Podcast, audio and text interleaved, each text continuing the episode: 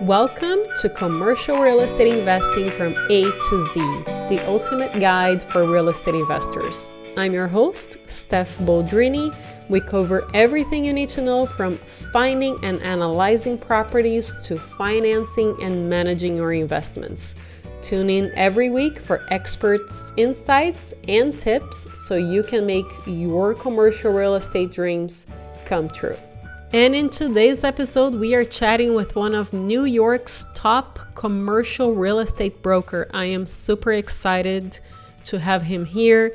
We are breaking down this interview into two episodes. I could have talked to him for hours, but in this episode we are reviewing why should a broker represent only one party? Is buying prime real estate at a top price a great strategy or not? And if yes, how should you approach it? And also, what are some techniques that buyers and sellers have used when purchasing or selling a property that may not be best practices? We are chatting with Bob Knakal, head of the New York Private Capital Group for JLL. Here we go. Bob, thank you so much for joining us today. I'm extremely excited to have you here. You have been popping up on my Twitter feed and uh, you're extremely successful person and really appreciate you making the time to join us today. But first why don't you tell us a little bit about you Sure. Well, Stephanie, it's great to uh, be here with you today. Thanks for having me on. Um, so, I grew up in a um, little town called Maywood, New Jersey, uh, in Bergen County. Went to uh, school at the Wharton School of Business at the University of Pennsylvania. Got my first job in real estate between freshman and sophomore year, uh, working in market research at Coldwell Banker Commercial. Uh, my next summer, I went back and ran that that summer internship program. Uh, my third summer, I got my New Jersey real estate license and was an assistant to an industrial broker, and I was showing industrial space to industrial tenants. And uh, then, when I got out of school in 1984, went to work for CB uh, in Manhattan and wanted to sell buildings. So I was in the building sales department. I met Paul Massey there. We agreed to work together and just split everything 50 50. Uh, that was the start of a 30 year partnership with Paul. We were partners for four years at CB. Uh, left there in 1988 to form our own firm, Massey Knakal Realty Services. Uh, we grew that firm from just the two of us and a secretary to 250 people in four offices, sold it to Cushman and Wakefield at the end of 2014, and uh, left Cushman in mid 2018 and came to JLL with 53 other folks, all of whom had worked with me at MK. And uh, I've been at uh, at JLL since, and still selling buildings, and fortunately, still enjoying it as much as I did when I first got into the business. And I think you're being a little bit humble there because you're one of the top brokers in New York. So can you tell us a little bit about that? Well, you know, I uh been around for a long time, so I've sold a lot of buildings. As of last week, uh, I've closed 2,252 transactions.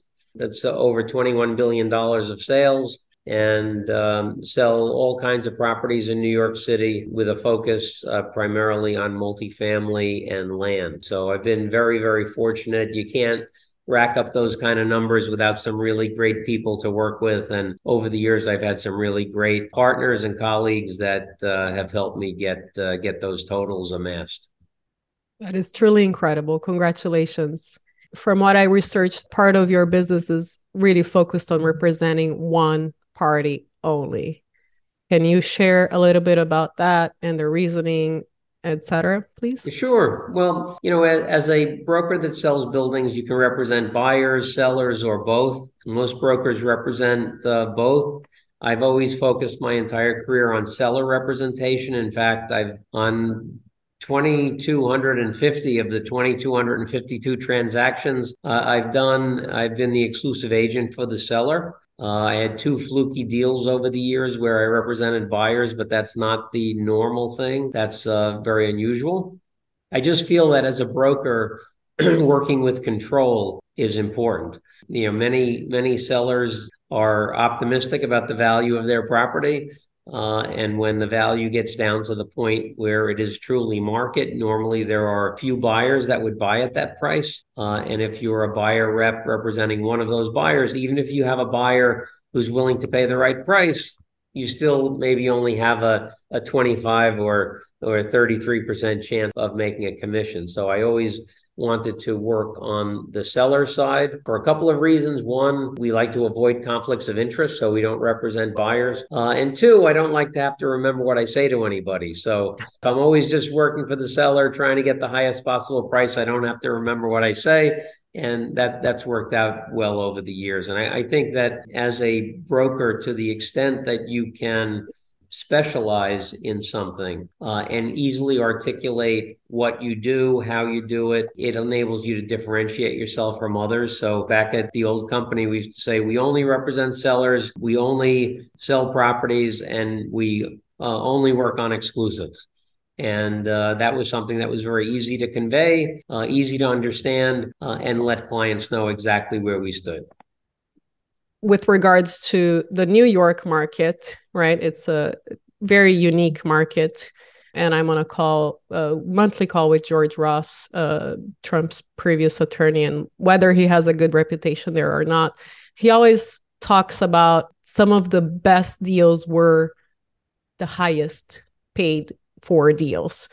Can you attest to that? And how does one go about the, the first couple of years of paying top, top, top price, waiting on that until it becomes the next phenomenal deal in New well, York? I'll tell you, I, I, think that deal size really doesn't matter in terms of complexity. Um, in fact, um, I, have won the most ingenious deal of the year here in New York, which is an award that uh, the Real Estate Board of New York gives out every year. Wow. Uh, I've won that a couple of times. And one time I won it for a transaction that was only seven and a half million dollars. So it doesn't have to be a really, really giant deal to be complex, intricate, and require ingenuity and creativity. But in terms of buying property here, you know, I'll, I'll illustrate it with a story that there, there used to be an investor in New York named Sol Goldman um, Sol Goldman owned more property than anybody else in New York. Uh, I had the for, good fortune to meet with him back in the mid 80s when I, I, started in the business. And I said to him, Mr. Goldman, you, you own about 500 buildings.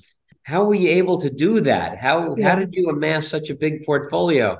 And he said, Bob, I paid more than anybody else the way he did it, and that's the way you have to do it. And uh, you know, I applaud him because he built an, just an absolutely unbelievable uh, portfolio. And even though at the time he may have been paying a lot, uh, in retrospect, he really didn't pay that much. So yeah, I I all really wonder how do people doing those first two years when you're paying top price and there hasn't been real value add. Do they have huge reserves for the first two years? How do they survive the very beginning of paying top price to accumulate this phenomenal uh, portfolio? No I, I think people have to have money in reserve. A lot of times particularly the most most popular type of transaction in new york is multifamily. And often regardless of what the cap rate is there's very little free cash flow in the first few years, so you have to be able to, you know, hope you you break even. And uh, a lot of folks are really counting on appreciation, but uh, it's challenging. If you're paying top price, you have to have reserves to be able to make it through the first couple of years. Definitely. Well, let's move on to one of your tweets that you said you have seen it all. You have seen it all from buyers, you have seen it all from sellers. Um, what are some techniques that buyers have used when purchasing a property after they're in contract? Yeah, well, I'll say I, have seen a lot in all, all those transactions I've done, but I probably haven't seen it all. I'm still surprised. uh, it seems like on every deal, there's a new thing that comes up that I wasn't prepared for. um, but um, I will say, from a, a buyer's perspective, you know, buyers try to get contingencies to their transactions to the extent they can. Um, that's something that uh, is very rare in New York. We we very rarely have any post contract execution due diligence, uh, and by not having that post execution due diligence, the contract deposit is hard when it goes up. There are times when people will, you know, make claims of breaches if they don't want to close. That's uh, generally difficult to uh, to prove, but probably the most common ish area that creates a, an issue for a buyer is environmental.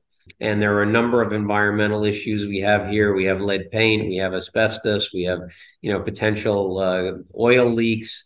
Uh, the number of buildings still using heating oil. Some of those tanks are very, very old. So, you know, a lot of buyers will ask for an environmental contingency.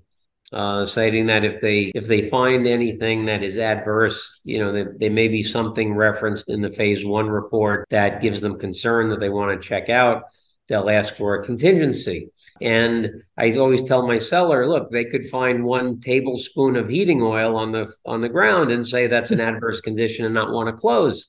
So we always try to flip the leverage on that environmental contingency and say, okay, well, we'll give you the contingency. However, we have the ability to either agree that you found an adverse condition, remediate the problem and make you close, or we as the seller can give you a credit for the cost of that remediation and make you close. We could decide to give you back your deposit and cancel the contract, but it's not your decision, it's our decision as the seller.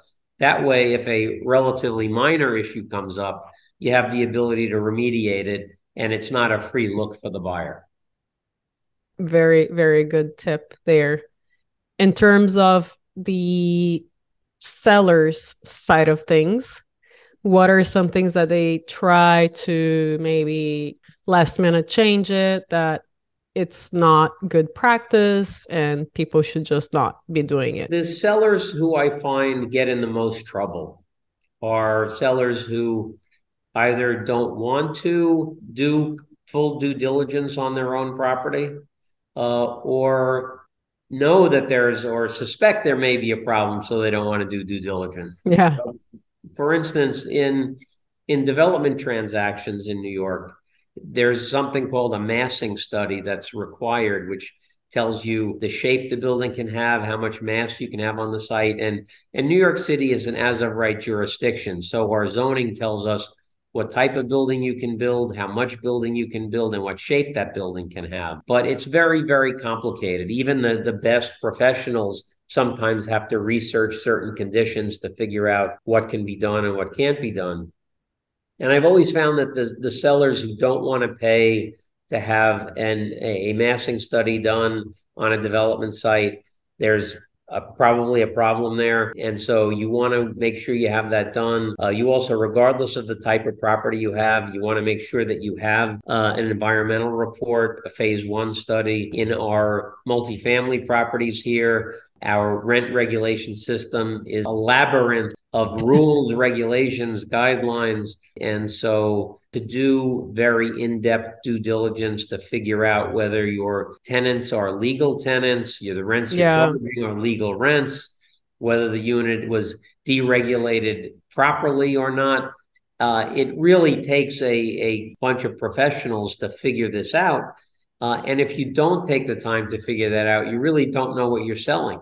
So those are pitfalls that I see sellers get into trouble with where they just don't want to spend the money to figure out what it is that they own. And if they don't know what they own, I don't know what they're selling. And it it has become problematic over the years. So there are are many times when we'll tell a seller, look, you have to do this. You don't, it's very questionable whether you can even sell the property or not. Mm-hmm. So, you know, number of things. It's, it's important to know what you're selling. And, uh, you know, if a seller doesn't want to investigate those things, they probably are either aware of a problem or suspect that there's a problem and they don't want other people to know about it. We'll be continuing this interview next week. And for our listeners in Northern California, we are going to be hosting Fannie Mae's chief economist in June in person, and he will be giving his economic forecast. He has been incredibly accurate on his forecasts, and he has been named one of Bloomberg's and Businessweek's 50 most powerful people in real estate. I hope you all can join me. I will put the link to sign up under show notes. It's going to be on June 8th, and I will be there, and I look forward to meeting all of you on June 8th. And I will see you next time.